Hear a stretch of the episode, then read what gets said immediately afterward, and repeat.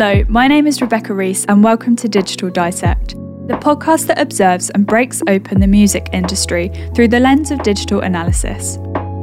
Because I'm on a quest to make sense of the changing digital landscape by exploring questions like how is digital media changing the culture of creative industries, and how do we take advantage of a new type of economic market that is exposing new sources of value and growth? Today I'm joined by my good friend and singer songwriter Jack Louis Cooper to help introduce the themes as we dive into Digital Dissect and the narratives that will be interesting to explore throughout the next few episodes.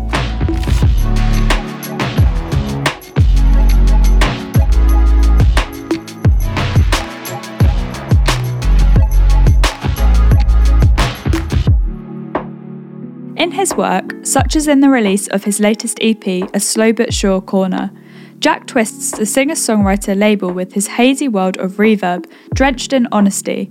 So it's no surprise that he treated the ongoing COVID 19 lockdown in much the same way.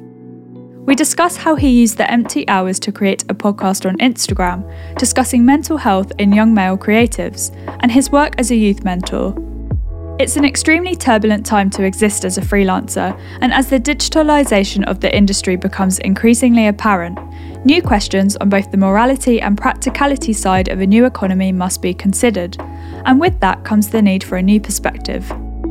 Having further completed a popular music degree at the University of Gloucestershire, Jack can offer a musician's perspective on this data driven landscape, which is vital for survival in an economy where the rug never quite seems to stay under your feet.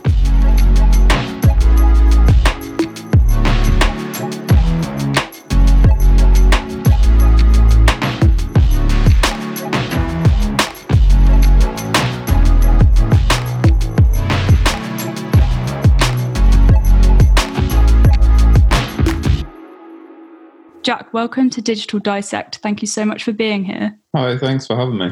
How are you doing? How is 2021 treating you so far? It's not too bad. I mean, sort of adjusting to the third lockdown, to be honest, and um, just trying to get my head around how I am approaching this year now as well, having you know gone through all the ups and downs of last year. I think we learnt a lot from last year which is really helping us navigate this time. But at the same time, it's it's quite hard to find the motivation to keep going with it. But I think we are a little bit more resilient, and hopefully there are positive times ahead. Mm. Yeah, I think you try and I think now with it's like a third national lockdown and everyone's a bit more used to it. That doesn't mean it's any easier, maybe, but but you maybe have more scope for how to um, deal with certain things with it. Absolutely. What has lockdown been for you? Where have you been? Well, I've been in Bristol for the last year, lockdown in my house with my housemates. And then over Christmas, I came back to my parents' house in Southampton and I'm uh, still there at the moment. So that's sort of been a, a, change of scene that I really needed. And I suppose I've, I've made a new, I've bubbled um, with my parents. So it's sort of, it's, it's helped my mindset definitely. It's nice to get that change of scenery and I guess that kind of helps creativity as well. You, you're surrounded by different things, there's different inspirations. It's not the same four walls anymore. You freelance helping young people get creative in schools and academies in Bristol, don't you?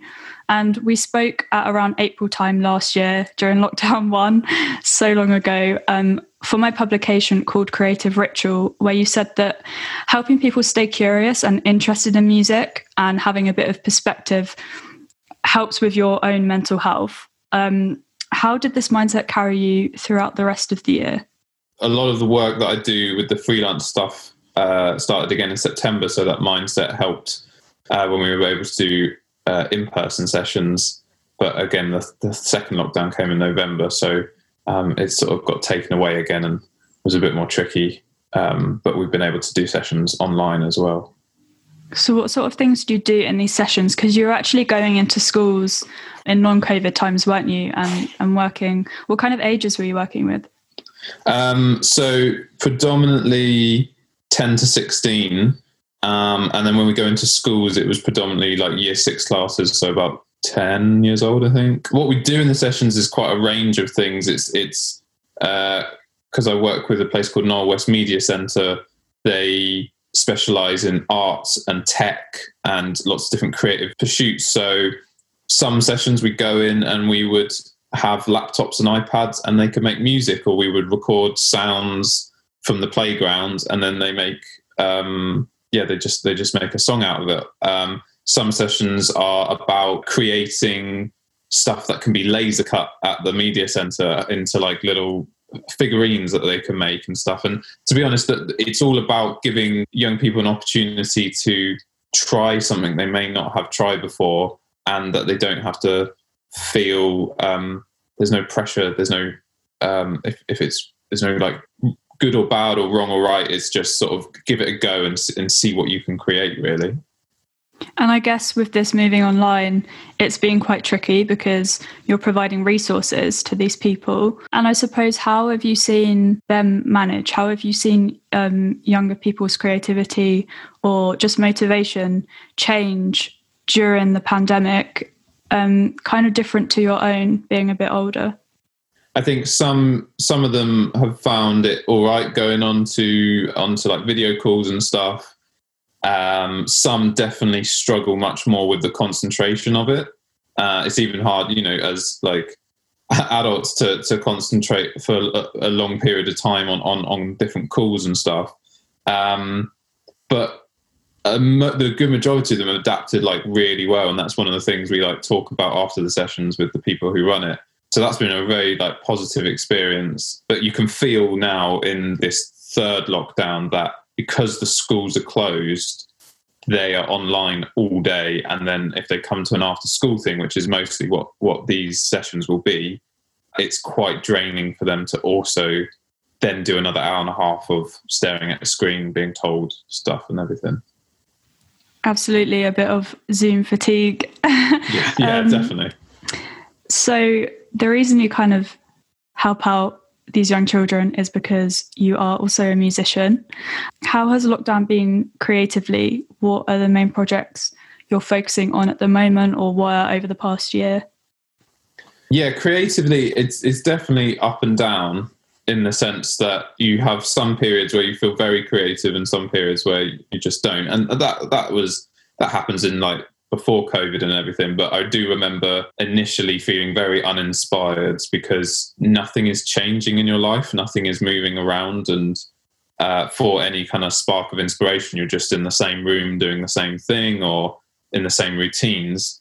But I had I was sitting on music that I'd recorded in the, in 2019 and had planned for sort of a spring around spring of 2020 to release and to do like a gig or just multiple gigs and you know the sort of usual push of a release. But that got pushed back because it didn't feel right to release it at that time. But once you kind of accepted that this was sort of the way things were going to be for a bit i sort of, i started getting a bit more into writing a few new things and i'm always sort of working on something at least. So that sort of helped me through certain periods where i'm just sort of diving into a new thing and, and seeing how it goes. But then, so yeah, I, I ended up releasing um, my my EP, A Slow But Sure Corner, but in the autumn of 2020 instead. But um, I kind of had to figure out, reimagine how I would do it all, uh, given given the context that the whole world was in.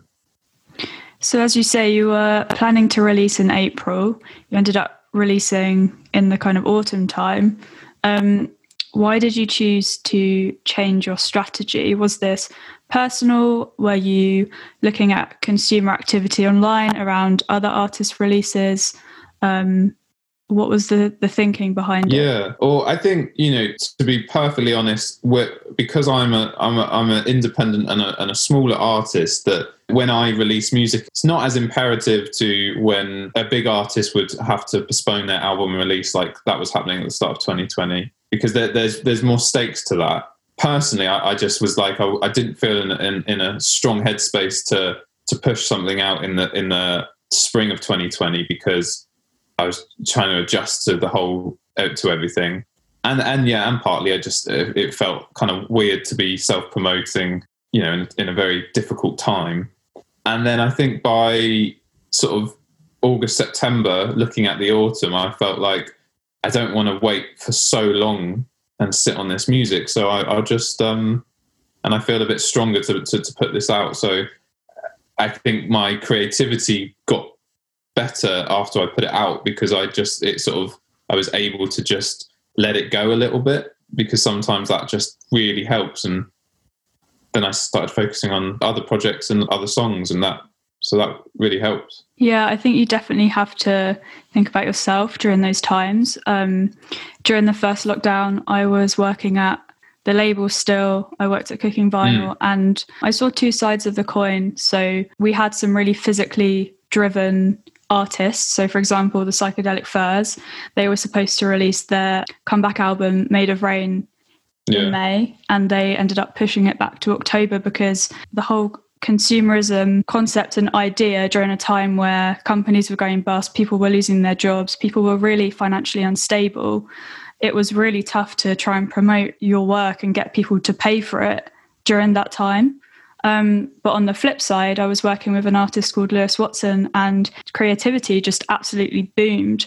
I mean, yeah. from the first week of the national lockdown, he was doing work from home FM, which was him on Twitch for mm-hmm. three hours every single day, playing songs he liked, during performances. And his album was also due out in May, and we still ran with it because he managed to gather a really great fan base through Twitch that mm. translated to his album coming out. And he yeah. was much more digital driven. It, he wasn't focusing or relying on a physical product. So, yeah, yeah there's two sides to that coin. And mm obviously not everyone in the first week of lockdown could run with their creativity everyone needed to take a step back reevaluate mm. what's going on so it's really interesting uh, to think about it from the musician's point of view as well as maybe how consumers are engaging mm. or dealing uh, with the lockdown because obviously there was such a huge influx of people just on social media because they had nothing else to do yeah um, people were feeling lost they had never had that much time to sit with their own thoughts. Did you kind of wonder whether you wanted to add to that influx or not? Self promoting, anyway, on, on social media, personally, is, I feel is a fine line. I don't just want to post sometimes for the sake of posting. I want to give something of value. And yeah, in the first few weeks of lockdown, when everybody's maybe posting kind of lots of random stuff and just how about their lives or whatever. So yeah, sometimes you just don't feel like you it's necessary to to to push push yourself if you've got the choice. You know, again, I think it's it's important to distinguish. You know, I'm not working with a label or I'm not working with uh, management or, any, or, or anybody that is saying right we we must get this out by this certain date. I'm setting my own agenda. So I suppose with that freedom, at that point, I didn't feel as comfortable, but also, yeah, myself, I didn't feel like I wanted to push it out. I didn't feel strong enough to push myself out into the world like that that I did later in the year. So, your EP is out. You've had a brilliant response to it. Um, you've got some really fantastic videos as well that you managed to shoot um, during 2020. Mm. Um, but do you feel worried about the future of working in a creative industry, whether this be creatively or economically, you know, making it viable for you. Has 2020 made you reevaluate anything? How do you feel? Um, well, I think, yeah, even before 2020, working, trying to be a musician and a freelance youth facilitator is not a stable career move anyway. So there's an element of, well, you have already signed up for this kind of thing. And that's just how it is sometimes and you just have to accept it a little bit. That's not to say if it gets like really tough and really difficult that you don't make a change or you don't question it but it hasn't changed my view about the future as much maybe because i already it's already like stepping onto a kind of wobbly boat already because you know the honest truth is if you are a smaller artist you're not making money from from what you're doing it's a different ball game that you're playing compared to maybe people who are made, who who are in higher up positions or, or different positions to you. So, but the one thing I think has been slightly worrying about is is the live element, the live sector being absolutely squashed by the pandemic. I think that affects all musicians. That affects everyone from the top to the bottom, sort of thing. And I think possibly that is the slight trepidation because I can still release music, I can still write and record music, but I can't really have that important live experience where you connect with people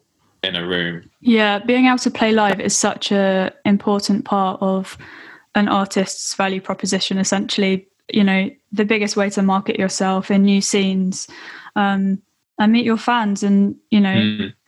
we're in an era where we're we're all becoming a bit disconnected.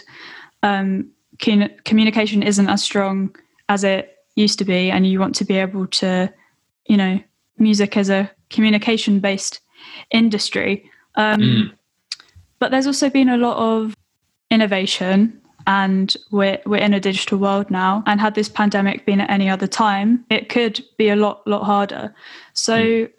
this podcast does aim to look at new trends and sort of break apart the digital landscape and the way our industry is changing and the new potential that it provides for music makers and industry professionals whether this be in startups or corporate work and how it is providing new opportunities, especially during really dark times when, you know, one half of our industry is is just not functioning at all. Um, and so I want to come back to technology here and ask you, how do you think it has disconnected our society, or do you think the opposite?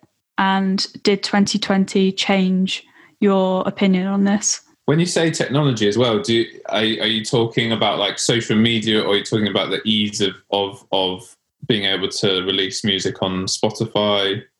Is it or is it just sort of as a whole? As a whole, so definitely like you know your ability to be able to record music and distribute it onto these DSPs, but also social media and your ability to communicate. Obviously, we recently we spoke about how it's caused an influx and you know everyone's on social media. There's so much content now. Mm. but yes in terms of being able to make music and connect with people how do you feel? Yeah i, I think i think it is it, it, do, it does feel hard. It feels hard to make a real connection with people. I think that's actually probably at the core of, of it. I think that yes, there's the there's the whole uh, thing of social media, the internet, and releasing onto onto streaming services is all fantastic.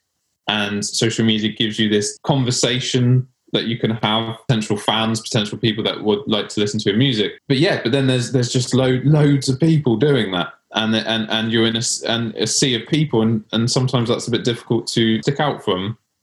So I feel it depends. It depends what style of music you're doing. It depends what kind of artist you are. It depends the angle you're coming from. But definitely for me, I feel that my kind of music and the person I am and, and what I I want to make a connection with people. And I think that maybe the most honest connection I can make with people is through actually being in a room with them and seeing them and talking to them. And that would come through live gigs and stuff. That's not to say I can't you can't do that to a certain extent on social media or through Spotify and through live streams or Zoom or whatever it is. But there's, I think, I think there's a hollowness sometimes to to social media, and again, it's just not. That's not to dis, discredit the, the there's amazing positivity and, and great stuff that you can put out uh, that you can connect with people, but there's some it does it does feel like a wash of like hollowness because it could be like kind of point scoring or trying to get the most likes or trying to be the, the flashiest. And actually that doesn't create a connection. So there's this illusion that we're all connected. There's this illusion that you can speak to your fans or whatever. But i don't know. Again i want to give something of value. Sometimes that's harder to come by especially in the last year where it's all, literally all uh, based online. So how do you keep yourself authentic? How do you, I suppose, not surrender yourself to the hollowness? How do you stay authentic and, and build a brand and sell mm. yourself as a musician, but staying true to yourself?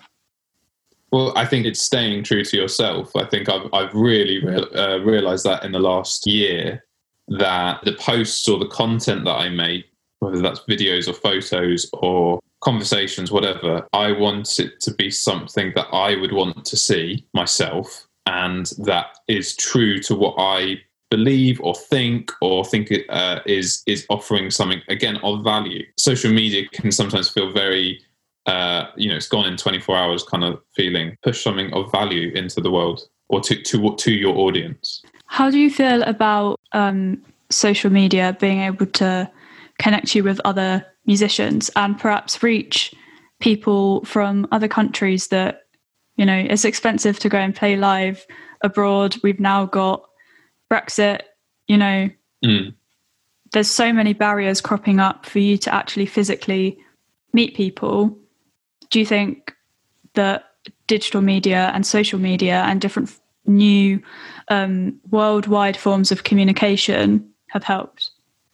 Yeah, definitely. Um, I think being able to connect with other musicians is is just fantastic. And I've sort of recently in this in the new year have been trying to contact other musicians to write with and to work with. I've done some like a Zoom kind of songwriting uh, sort of session with some other people, and so it's fantastic. It's it's it's it's like your main way of of connecting uh, to get a new project moving or to get a new idea moving. And actually, again, so it's this double double edged sword sort of thing. It's that's a fantastic element of of social media, and um, uh, I, I kind of want to push that more myself. That's one of the things I want to focus on in in uh, 2021 is is discovering new musicians, but striking up like a conversation with them so that I could and I could possibly work with them on different things.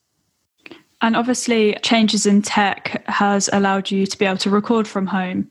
You know, mm. you can you can buy the equipment that you need. You can record everything just in your laptop, and this is so much more accessible than paying a lot of money to go to a studio or, or get someone to help you out. Um, and as an independent musician um, and as a creative, you've you know creatively directed a lot of your own music videos. You've got people on board to help shoot them, or perhaps you've shot them from your phone. What technical skills do you think musicians should adopt in order to create content? I, well, I think uh, maybe it's the attitude or mindset of just trying something out.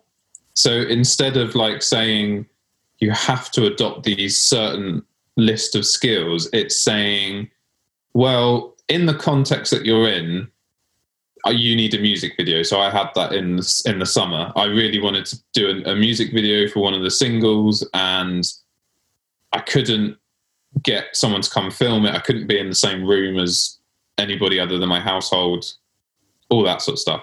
So I kind of said, well, what do I have at my disposal? I have an iPhone, not even like an iPhone 5 that everybody ridicules because, um, and it's got a camera. I've got an idea and I've got some recording equipment or, or a microphone or whatever.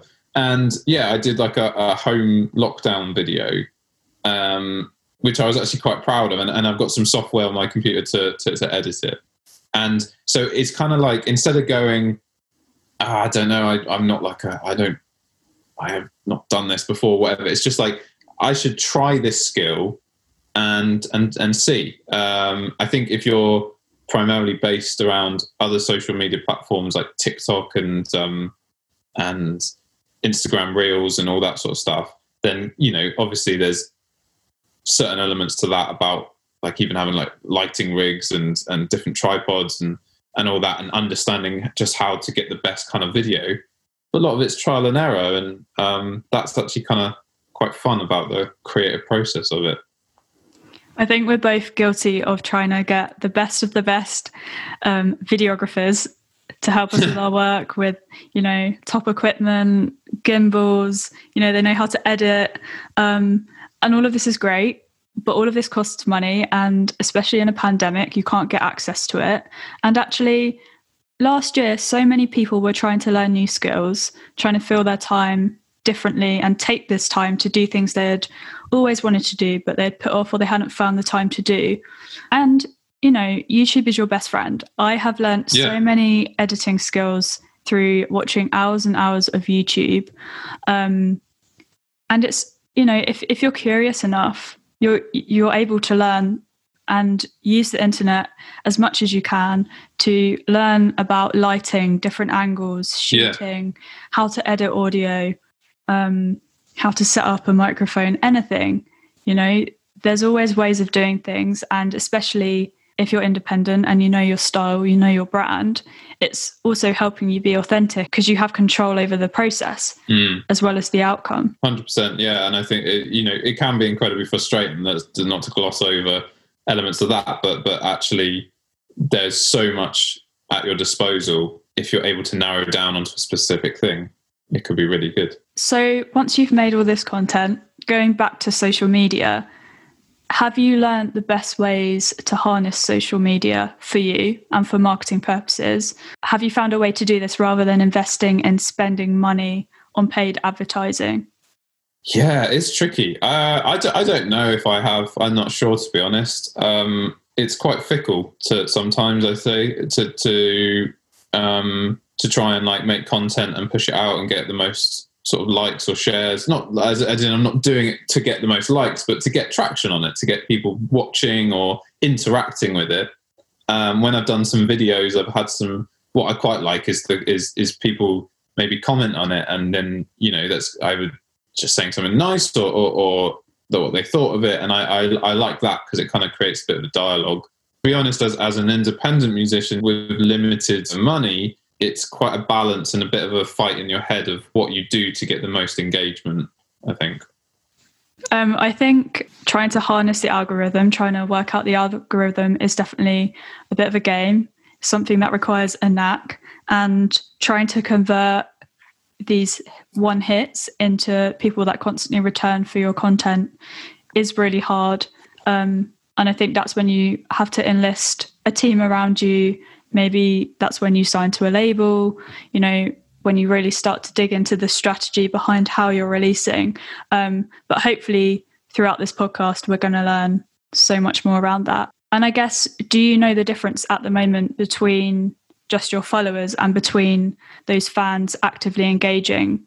Um, do you try and target them? Do you try and incentivize them to spend money or actively attend your live stream or stream your music how big is this pool of people? What do you wish you could change about it? How do you feel about the people that are engaging with you online? Yeah, I feel that I'm working within a fairly small bubble at the moment, and that's a bubble of people you know, obviously like friends and family, and then there's an outer circle kind of thing. And but it, it is fairly limited at the moment for my for, for me. And yeah, it, it, it's tricky. I think I definitely could go more deeper into those kind of things of how to engage with them and how to what would be the best strategy maybe on on on, on social media or on Instagram and stuff like that. Yeah, you, you want a team around you to be able to delegate those roles because as a songwriter and as like a creator, my job.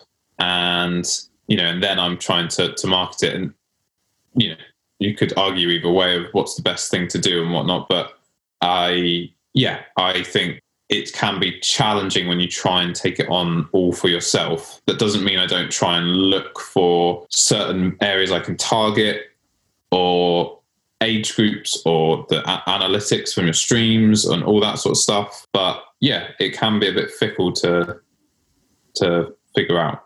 Yeah, I mean, this podcast talks to loads of different creatives, but I wanted to get you on to bring a music maker's perspective.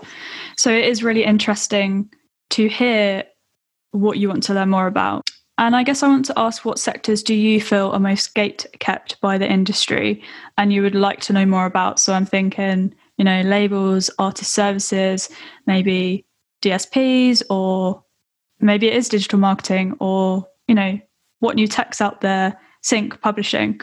What areas do you feel are most gatekept and you don't know much about? Well, I, I don't know because because again, the internet is so uh, like there's a wide range of stuff on YouTube about you know those kind of things. If if I typed in about sync um, and then I there's pro- I imagine there's a video about sync licenses or, or something like that. I think maybe management sort of stuff um, and, and and and how labels operate. I think what what's intriguing is the decision making behind investing in an artist maybe i think that's that's uh, less well known but that's probably something a bigger company or a bigger label you know doesn't want to share as much but I, for me i think that's quite interesting because as an independent, you're sort of floating around and, and you hear about these stories of people who had 10 streams on SoundCloud and somehow got found by uh, whoever. Um, and then now you see them now and they're signed and they've got whatever. Or you you you hear that the, the narrative is um, you need to have had releases and good social media presence and labels want to pick you up when you are already moving and already have a, a thing. So there is a kind of mystery around that. There is a mystery around maybe how labels operate and how A and R kind of things happen nowadays because it's not just like they went to a gig and they signed this band and now they're famous kind of thing. It's not that simple. Um, but again, there's a lot of you know online resources uh, for for lots of different areas. I think also once um, you are in a label, there's so many different agreements you can make, deals you can sign. Um, there's so much complexity to it. It's not a surprise, really, that it is a little bit shut off. Yeah. Um, but I imagine as a musician, it's really frustrating because you want to know what all your options are. You want to know what realistic goals are. Maybe if you knew more about labels, you wouldn't even want to be thinking about your potential to join them. Yeah, yeah, yeah. I, I, I think that I not. I've, I've never been super, super keen about like it's not my suit my my one goal to get onto a label or anything it, it, it's what what is the best next step for me to take to make this a viable option for me whether that is i can earn this this option which is i don't know a sync deal where my music is played on an advert gives me enough money to live and create which means then i can invest in other things you know so it's sort of like or if it is a label great um, it's just that yeah, it sometimes it, it can be a bit shrouded in mystery.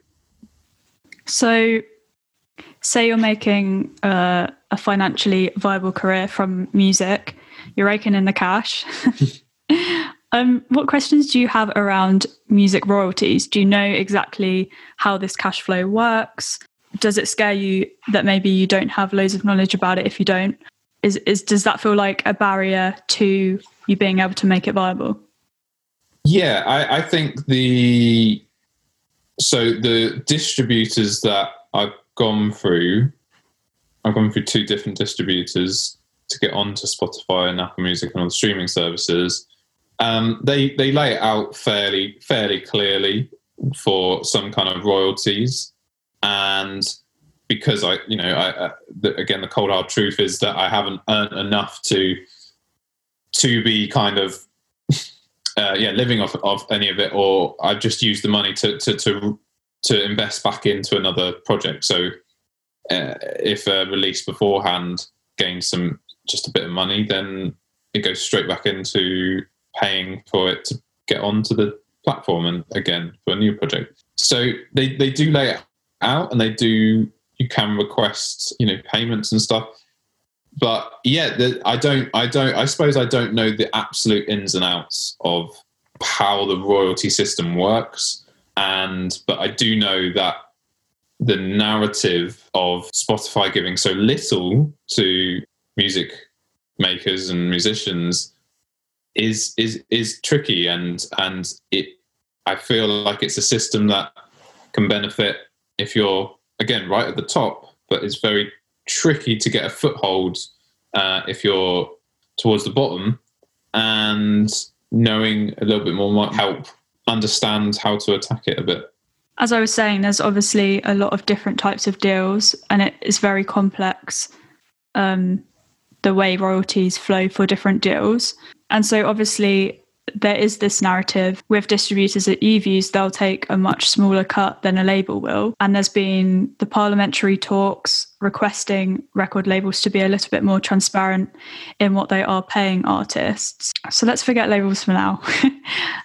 in terms of publishing, would you sign to a publisher who can help you get songwriting opportunities and your music played in new territories. Would you sign to a publisher for this reason? Does it not really phase you? I don't know. I, again, I think it would be on the condition, what conditions it would be on. I think that would be the, that would be the, the, the sort of what I would be weighing up in my head. So whether that's about how much that could help me, what financially it would be, uh, whether I, you know, about the the ownership of of of my music and stuff. There would be all the, all of those sort of considerations. So I wouldn't say no, but I wouldn't jump in and go yes, of course, sort of thing. It would be in context to, I suppose, where I'm trying to go next, and you know, it might just be yes, you need you need someone else like to give you a publishing deal to to get in front of a different kind of uh, audience and and different space. Yeah, I think as you go along, if you see spikes in different territories, for example, you see, I don't know, some random plays popping up in Canada, I think signing with a publisher or even getting a deal, a record deal just in Canada, can really be beneficial for navigating that landscape and finding out mm. the best ways to monetize your work, finding out the local opportunities. Um, so it's interesting to hear your perspective. You're independent now and, and what your expectations are for the future and your general opinion on the music industry today. Um, so this has been great. Um, I thought it would be interesting to bring in some questions from some listeners through a survey I circulated in response to the digital economy about the digital landscape, and I wanted to get your opinion on them. So, we're taking it back to COVID. Do you think COVID will cause a complete cultural reset in the way we consume the arts, or do you think maybe it might start to cancel them out one by one? That's a big question.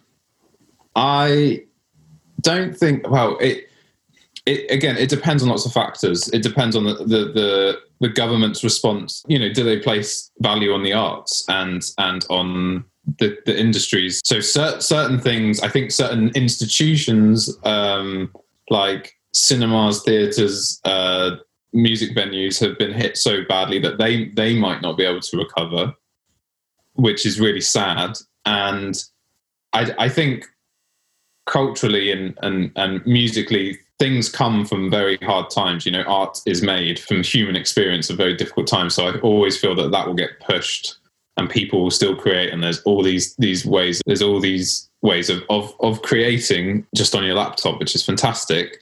How that translates into the broader industry, that is just obviously really hard to know. I think it needs people to realize the value of music and arts and things like that. They're not just it's not just a luxury to have. Um, it's like a almost this sort of fundamental to who who we are in a country or who we are and how we how we sort of live our lives. I think it's really devastating to swallow how much devastation has happened over the past year to yeah not only the music industry but cinema you know other creative industries and absolutely like it's about us all being valued by the people that consume creativity. But ultimately, there are so many creative people around the world that need an outlet will always find a way to be creative because it's so imperative to them, to their well-being, to their mental health, yeah. to them yeah. as a person. Um, there's always going to be arts. There's always going to be culture. I think the way that it's valued going forward is very important. It's at such a critical turning point and I think we all have an opportunity to have a bit of a cultural reset coming out of the pandemic as to how we value what we change and to make it a much more sustainable and beneficial place for everyone involved. 100%. And I think that that is also just slightly across the board outside of arts and music is, is that there is an element of, I suppose, of a reset of what the pandemic has done is exposed the fragilities of society and all the, and and everybody's lives. So if you are if you have this thing in your life that is difficult you can squash it without the pandemic. But in a lockdown it just amplifies it. It amplifies that the nhs needed is is at breaking point or it amplifies that people are homeless you know all, all these sort of things. And actually um, i genuinely believe this a big positive that we can take out of this sort of very difficult time is is reassessing things like that is is what value do we want to put on things like music arts how we treat other people how we treat communities all that sort of stuff that is um, that can be a and we can we we can do something about that. We can affect that. So there is there are actual immense positives to take from what obviously has been a very difficult time. It's absolutely amplified and surfaced the questions and the problems and the issues that we can't ignore anymore. You know, yeah. from the Black Lives Matter movement that amplified yeah. itself in June to even music streaming in the music industry. And with this podcast, I'm absolutely hoping to delve into the issues that have been broken open during this time and in the advancements of a digital economy.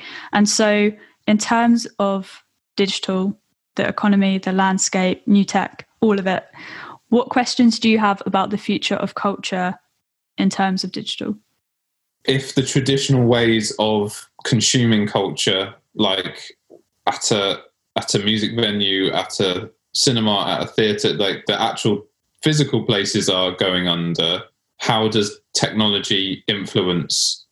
You know, how will technology adapt that going forward? And you could easily say like live streams or, or, or whatever. But I feel like there'll be another, you know, an evolution of that. Like, what is that evolution? Is can you still have a a genuine connection and genuine experience if the gigs or the culture that you do are just consumed in your living room watching on the TV. Because same with like the the cinema. I think it was um, Warner Brothers released their whole film catalog for 2021. They're going to release it on their streaming service or HBO Max or something like that, as well as the cinema. So you don't, you know, you can just in, see all the new releases from your house. So how does that affect the the relationship, the connection, the enjoyment of all of this? And you know, does that mean technologies will take that on or, or, or hinder it? All those kind of things. I think enjoyment is the key word there. How do yeah. How do we get to another level where we keep engaging people when we are fatigued by being online all the time? Because I am really feeling that. Yeah. Now we're in another year. Yeah, um, yeah, yeah. So I definitely expect there will be another level. There's so many exciting new startups coming out to make the industry more sustainable, but how are we going to make it more engaging? Yeah, yeah, because because that, exactly because if you've spent all day on Zoom calls and then you're like, I want to see this new movie, I want to go see this new uh, my favorite artist play, uh, and it's another live stream. That's not awful, you know. You can still do that, but there's the sense of occasion of of going out to a venue, a local venue, and seeing a community there. You know. Absolutely. So it's about community connections. Yeah. Keeping it all together. Um, I think that's a really great note to end on. And um, I'd be really interested to hear from you again a few episodes down the line, see what you've learned, um, and see if you've managed to use any of it to kind of make your own working practices as a musician more sustainable, you know, giving you a better insight into the whole ecosystem and how everything's shifting. So, thank you so much for giving me your insights and being on today. Oh no, thank you for having me. And yeah, I'm kind of I'm interested to see uh, what else uh, you sort of talk about and bring up on the on the podcast. So yeah, thanks for having me.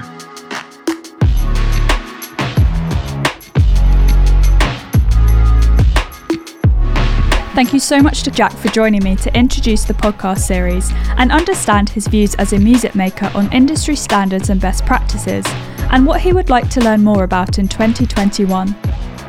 If you like that conversation and find yourself resonating with Jack's questions, then please subscribe to Digital Dissect on the podcast app of your choice for free to be notified when the next episode drops. Please get involved at rebeccareese.org slash digital dissect with your thoughts and opinions, and follow digital.dissect on Instagram to join in the journey as we navigate the complexities of the music industry. Please go and give a review as it helps others find the podcast much easier. Thank you again to Jack and all of the team in my show notes.